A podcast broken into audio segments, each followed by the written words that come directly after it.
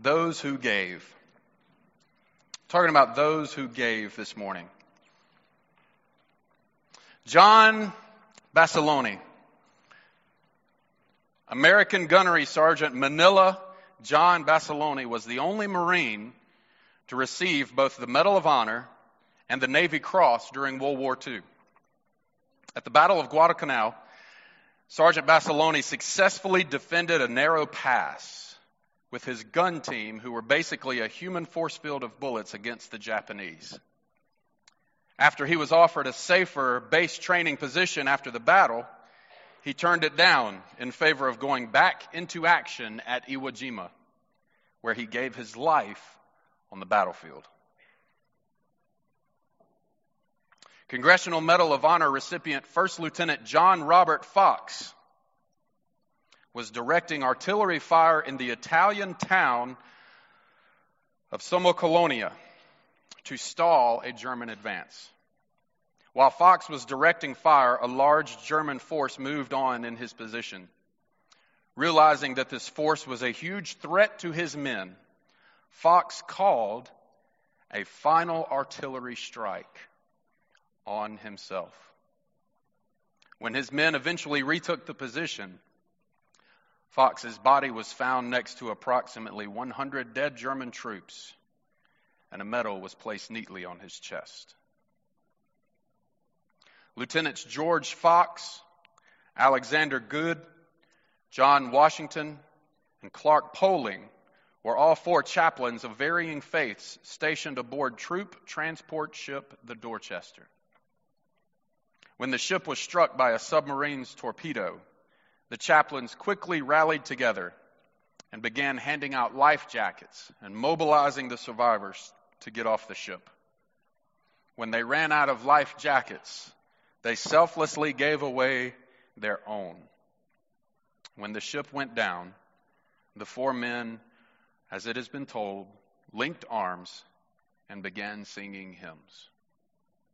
It's hard to say how many lives the men actually saved that day.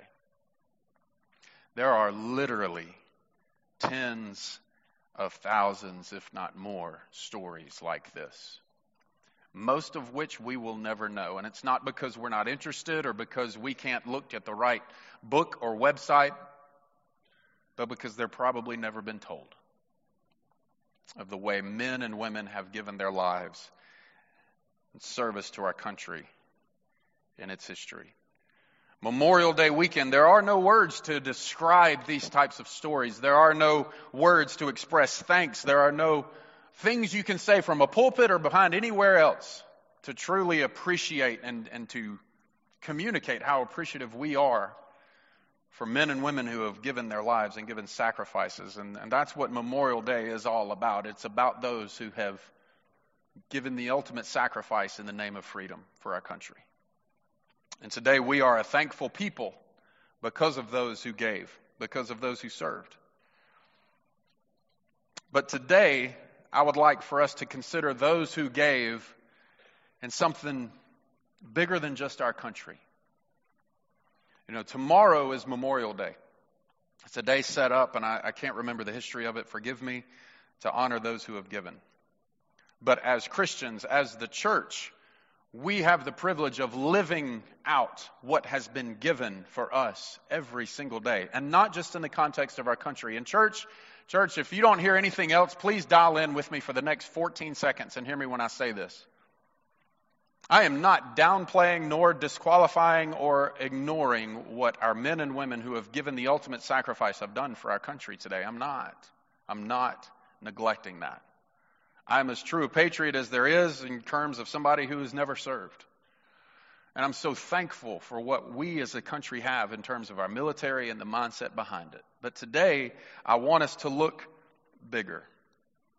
That as we look at Memorial Day, we remember those who gave. I want us to look bigger in what we study and what we celebrate today. While we will honor what Memorial Day stands for this weekend, we will do it through the context and lens of Scripture and let God be glorified and celebrated in how we remember those who gave. But as we think about Memorial Day, I want us to look closely at what God has given for us, what God has given in sacrifice for you and I, for our freedom. And I'm not talking about the country in we live, I'm talking about freedom from sin and death. I don't want us to look past that.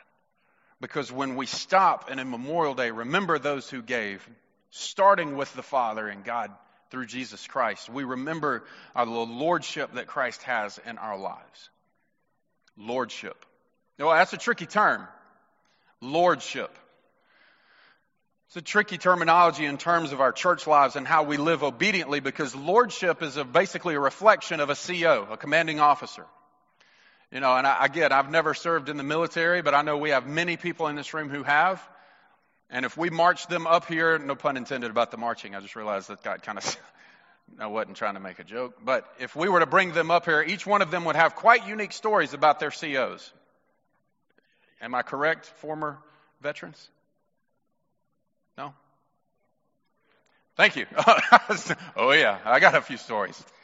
Because when the CO comes in and says something, it's just an option, right? It's just something to consider in light of what. Gonzo, why are you shaking your head? No.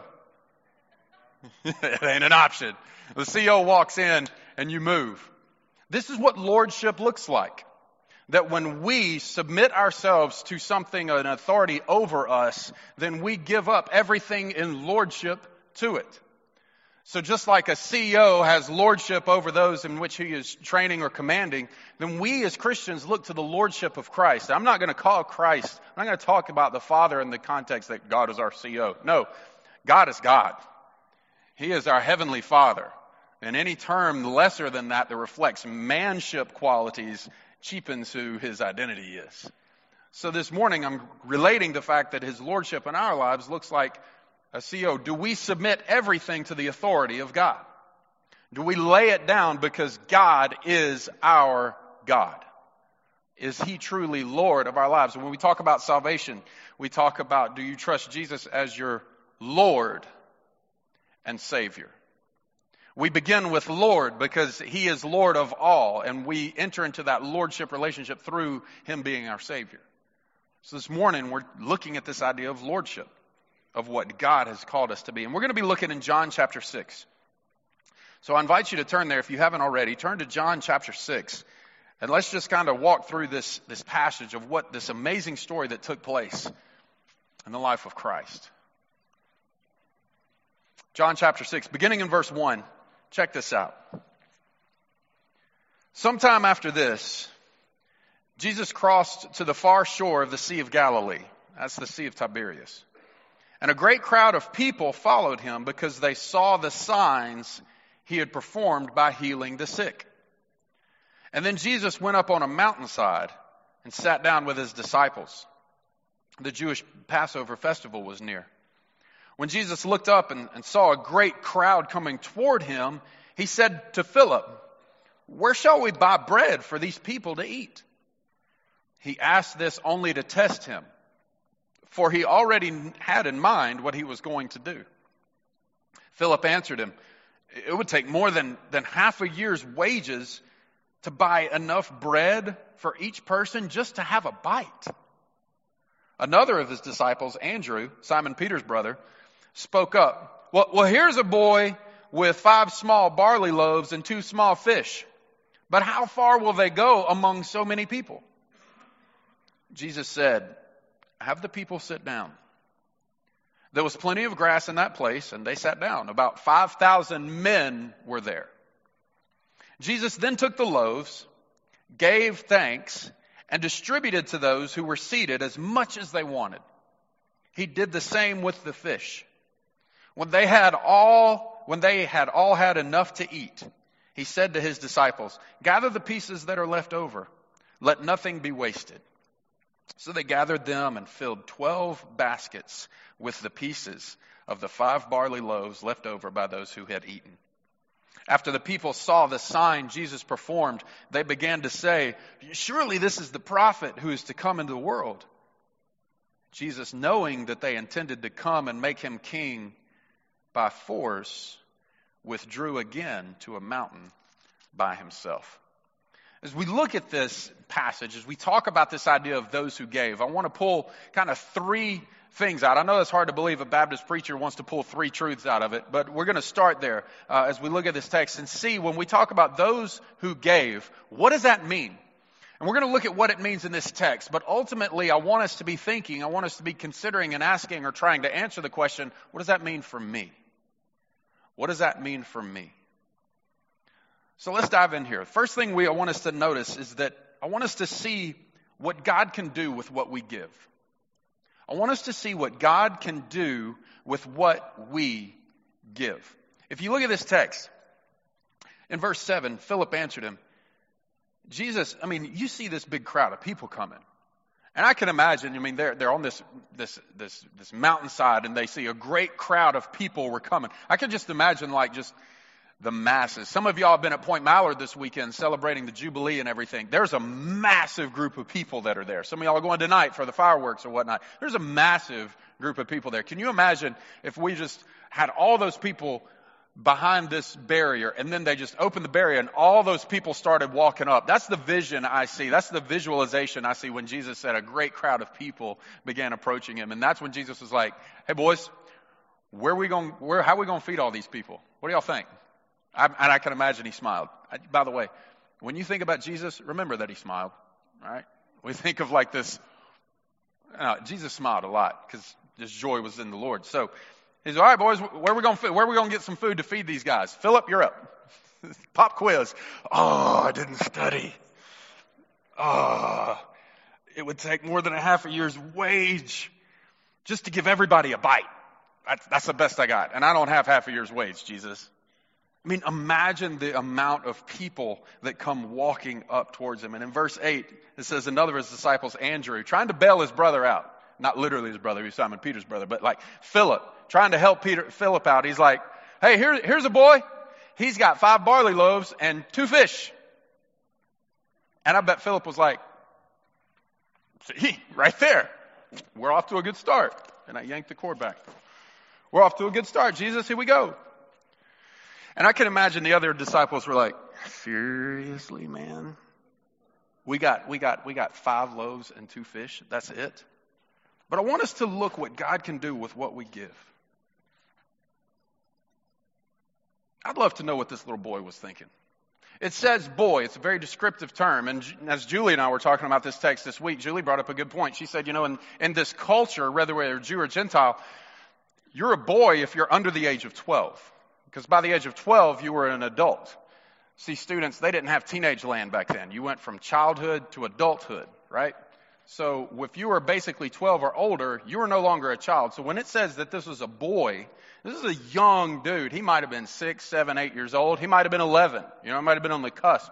But he had some food. And nobody also, I mean, we're not going to get into the theological uh, blah blahs of five loaves and two fish. Some people say it was a five full loaves that maybe he had a basket that he had gone to the basically the grocery store and was bringing the goodies home for the family for the week or the two weeks.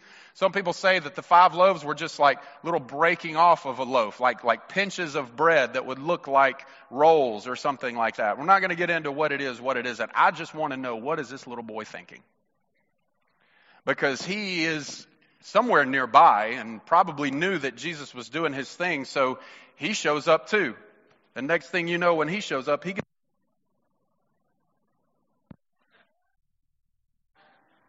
but we're back. But what was he thinking when all of a sudden this big grown dude was like, Hey Jesus, here's food, here's food. Hey young man, what's your name? My name is Donald share food. Like, what was he thinking? But we don't see him fighting. We don't see, and when they ran the boy down, we don't see that in text. We see this boy willingly give. And it's easy because we see the big picture. It's easily because we're like, wow, look, he fed all these people. But I want us to look at the boy. It didn't say, so they took a couple of loaves and one of his fish. What does it say? It said they took it all. This boy, he gave all he had. He gave everything. He didn't say, well, just give me enough to get me through the rest of the day and you can have the rest. No, when we see this boy and he have this, we see him give everything. He gave everything. And while we look at it on a grand scale and be like, yeah, but it wasn't that much, I want us to see what God can do with what we give.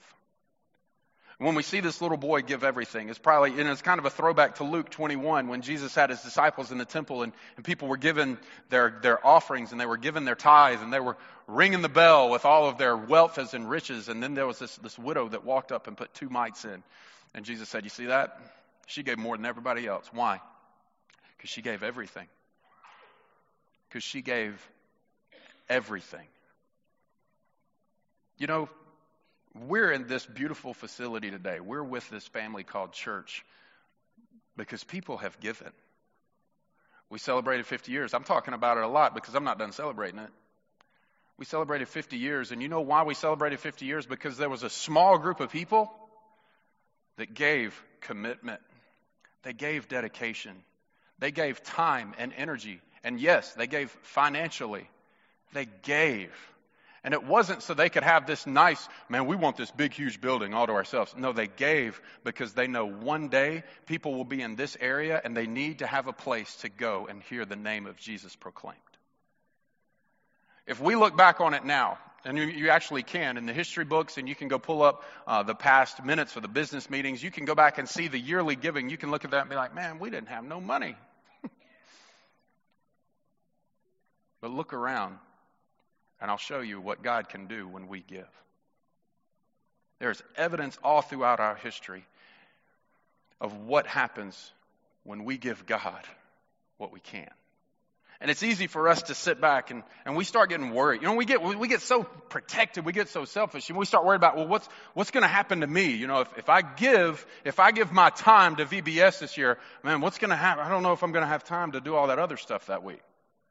Well, I know oftentimes we, we reference tithing, and we're going to be talking about that more over the next several weeks. And some people put that wall up and be like, don't be telling me how to do with my money. I'm not. I'm just telling you what God's commanding us to do with our money. Uh, but we get this idea of like, but if I give this amount, man, how am I going to get through the rest? We get so worried about how we are in control of everything. Can I just remind you that God took five loaves and two fish and fed 5,000 men and their families? Can I just remind you that it doesn't matter what you give, as long as you give obediently, God can do great, unimaginable things with it. We were talking this week, if you got $100 and you tithed $100, y'all know what grand amount that would be? 10. We have some mathematicians in the audience today. A tenth of $100 is 10 bucks. Based on my life experience, God can do more with that 10 bucks than I can do with that 90. Promise you. When we give, and again, I'm talking in the context of finances, but I want us to think bigger. When we give our dedication, when we give our commitment, when we give unto the Lord, what can He do with what we give? Are we going to put limits on that? Are we going to tell God what He can or can't do? Are we going to be so consumed with worry over ourselves, but what's going to happen to me? Matthew 10, 29 through 31. Are not two sparrows sold for a penny? Yet not one of them will fall to the ground outside of your Father's care. And even the very hairs of your head are all numbered. So don't be afraid. You're worth more than the sparrows. God's basically reminding us, as Jesus was teaching this in the book of Matthew, don't worry. If I'm going to care enough about little sparrows that nobody even cares when they live or die, I've got you. Trust me. Maybe that's the, the obstacle we can't overcome, but I want us to see first in this text what God can do with what we give. The second thing I want us to see is how others benefit when we give. We're celebrating Memorial Day. We had a beautiful video. We get to sing and proclaim our, our, our country. I love Mr. Mr. Ron. I don't know where Mr. Ron went, wearing his big American flag shirt. I looked on the screen and there was the American flag front and center with Mr. Ron.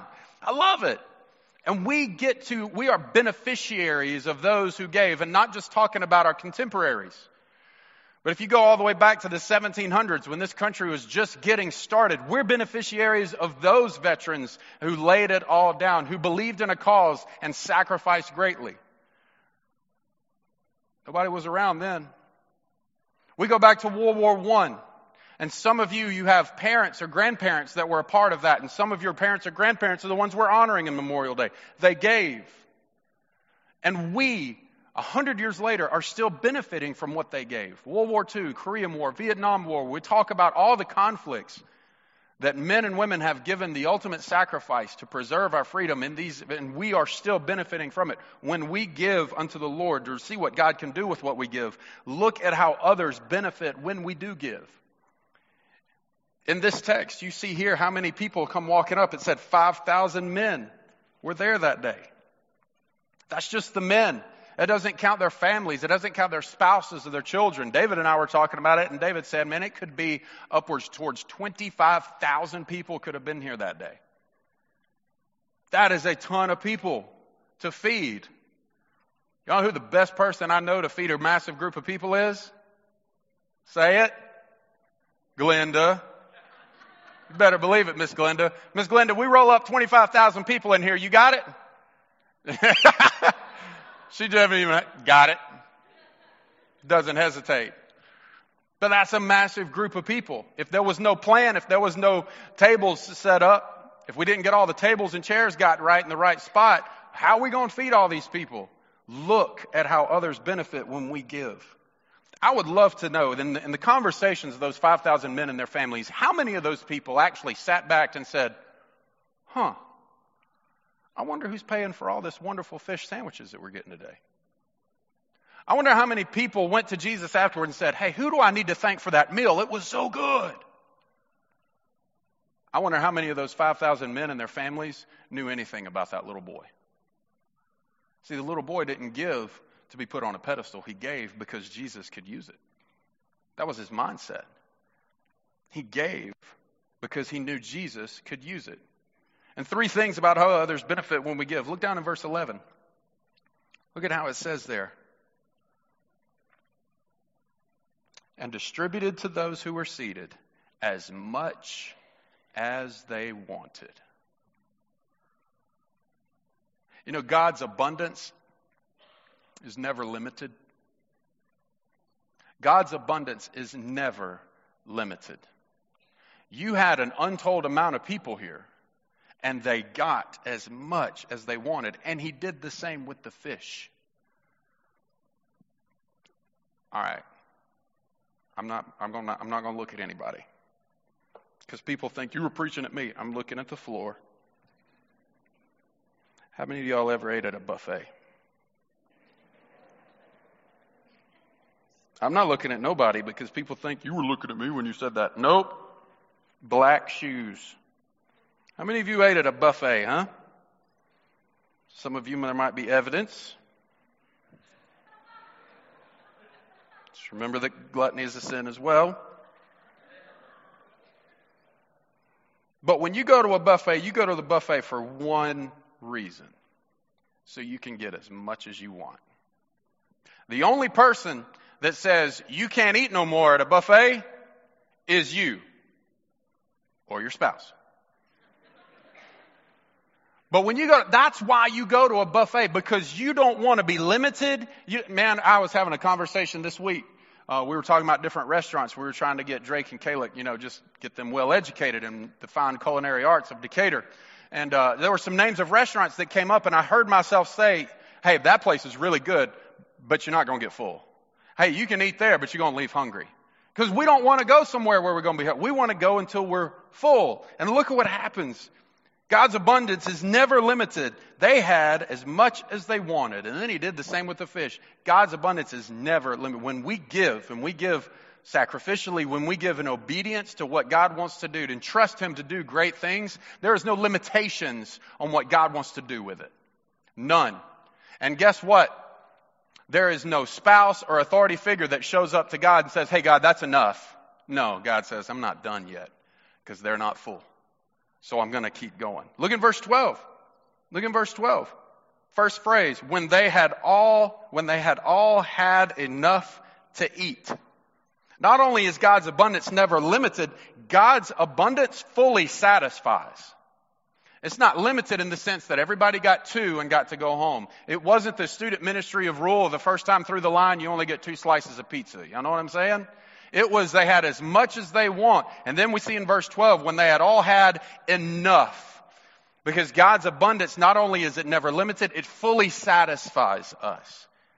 When we trust and we lean on what God is going to bring and the abundance that He provides in and through our lives, we will always be satisfied with it. Even when we're sitting there worried about, well, what am I going to do if I do?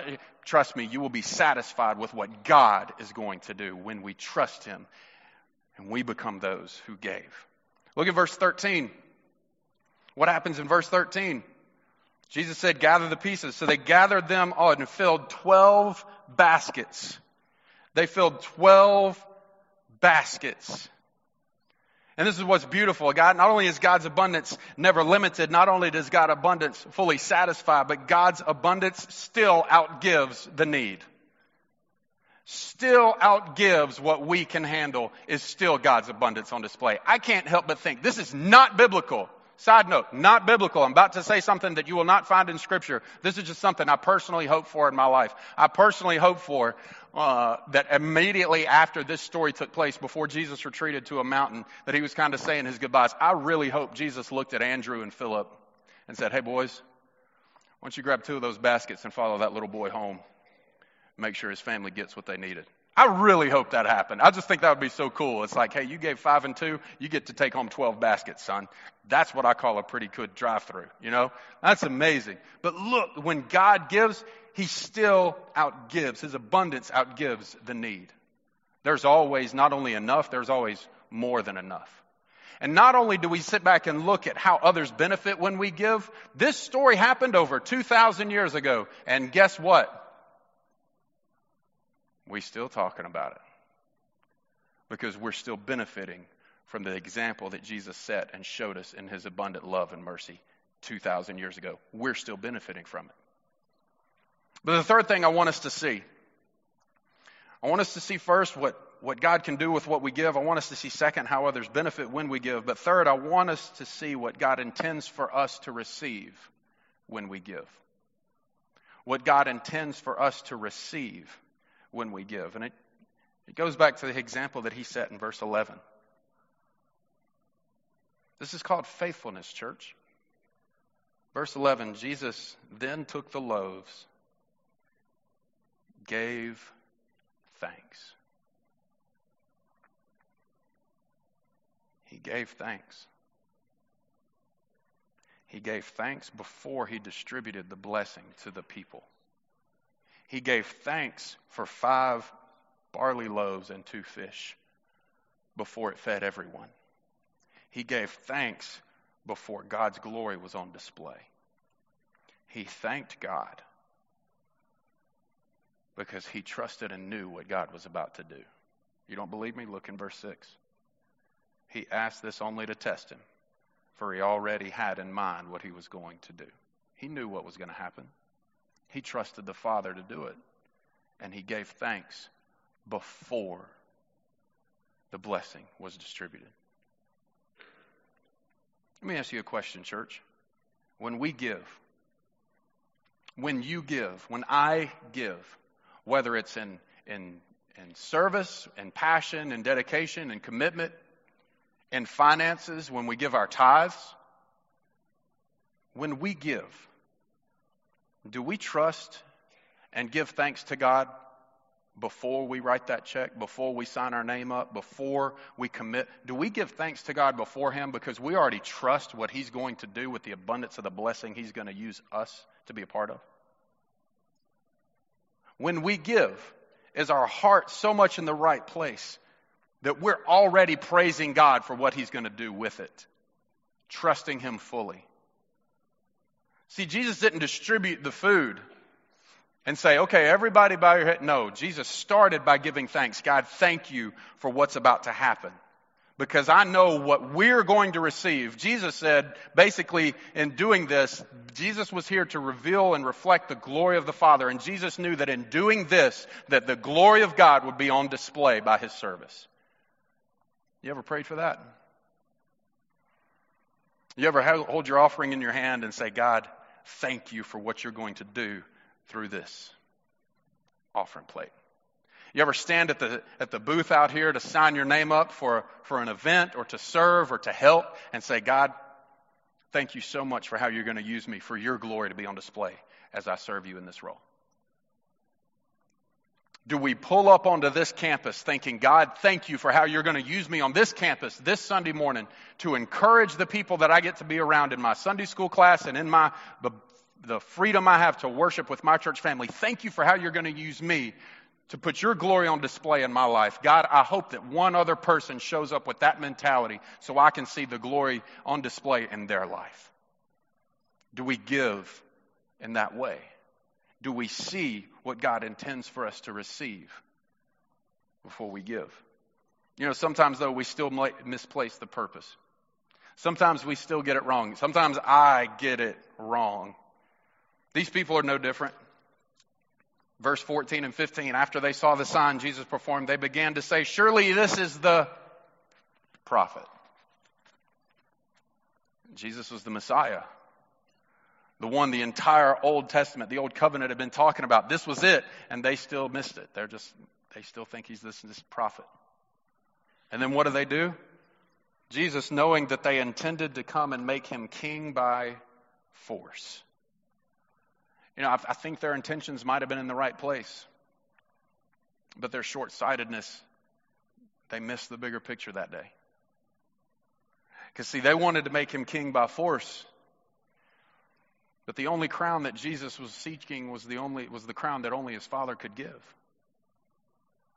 I get misplaced sometime. I get my head uh, in the right. I, I go too far. I overanalyze, and I miss the point, oftentimes, of how God wants to use me and how I gave or how I give.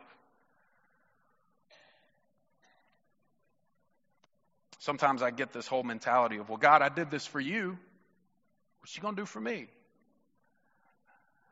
This isn't a game of leverage that he's talking about here. This is a game of trust and faith that we see God on display for his glory to be made known. He was only here to bring glory to the Father. Today, when we stop and remember, tomorrow, when we stop and remember those who gave, What do we think about? Today, when you stop and think about God, what did He give? When we think about Jesus, what was that sacrifice for? And it's easy for us to give the Sunday school answer of, He died on the cross for our sins. But what does that mean to you? I already told you, I never served in the military. And unless something radically changes, I will never be a candidate to give my life in service to our country. But God calls me every day to give something far greater for His glory and His kingdom. For those of you who are in Christ, God's calling you to do the same thing. What will you give? What will you give in faith? What will you give in passion? What will you give in dedication and commitment what will you give in obedience to what God has blessed you in terms of your tithe? What will you give simply for the fact of letting the glory of God be on display through what you give? That one day somebody will follow far beyond your footsteps, and they might not know your name, but they're thankful for you when they remember those who gave. Let's pray. God, I thank you so much for your word. I thank you so much for your promise. I thank you so much for a, a boy who was willing to give it all. I thank you so much for giving us the knowledge that we have through your word. That we see that it was before our country was even founded that people gave so that we could know. God, this morning, while we continue to reflect on a Memorial Day weekend, Father, there's something a whole lot more personal for us today, and that is your presence. That God, maybe today when we start considering what we have given, what we gave to you for your glory, maybe it's not something that we enjoy looking at. But Father, today you are reminding us of your faithfulness to us. Because in all, all of this story, the only person that we can really look back and marvel at is you. So, Father, today, find us where we are. God, if we've just grown content in being quote unquote church members but not doing anything to serve your kingdom, Father, awaken our hearts to the call that we're not done yet. And there's a way you can use us in this church and in this world for your glory. God, if we are too stingy, God, because we're trusting in, in what we know with, with what we have, God, the things you've given us time, health, finances. Now, teach us how to trust you in that. Call us to it, Father. And Father, today, as we move forward, as we enter into a time of invitation, may we respond by giving to you. Father God, today there may be somebody here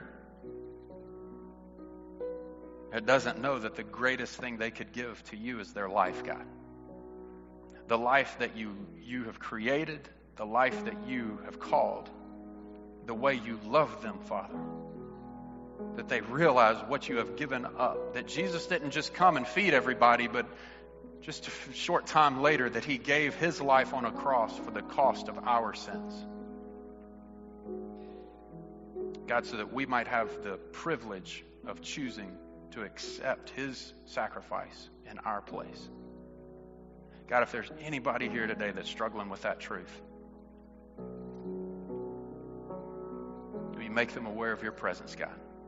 Maybe even lead them down the aisle. I'd love to talk to them about it, God, but they don't leave this building until they have that conversation with someone here.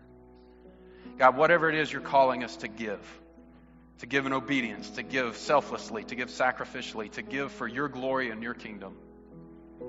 God, continue to mold and shape our hearts to desire to do that for our, ourselves and for your glory. God, whatever it is you're calling us to give, even now, Father, I pray that as we respond, we would respond in obedience for your name's sake. In your name we pray.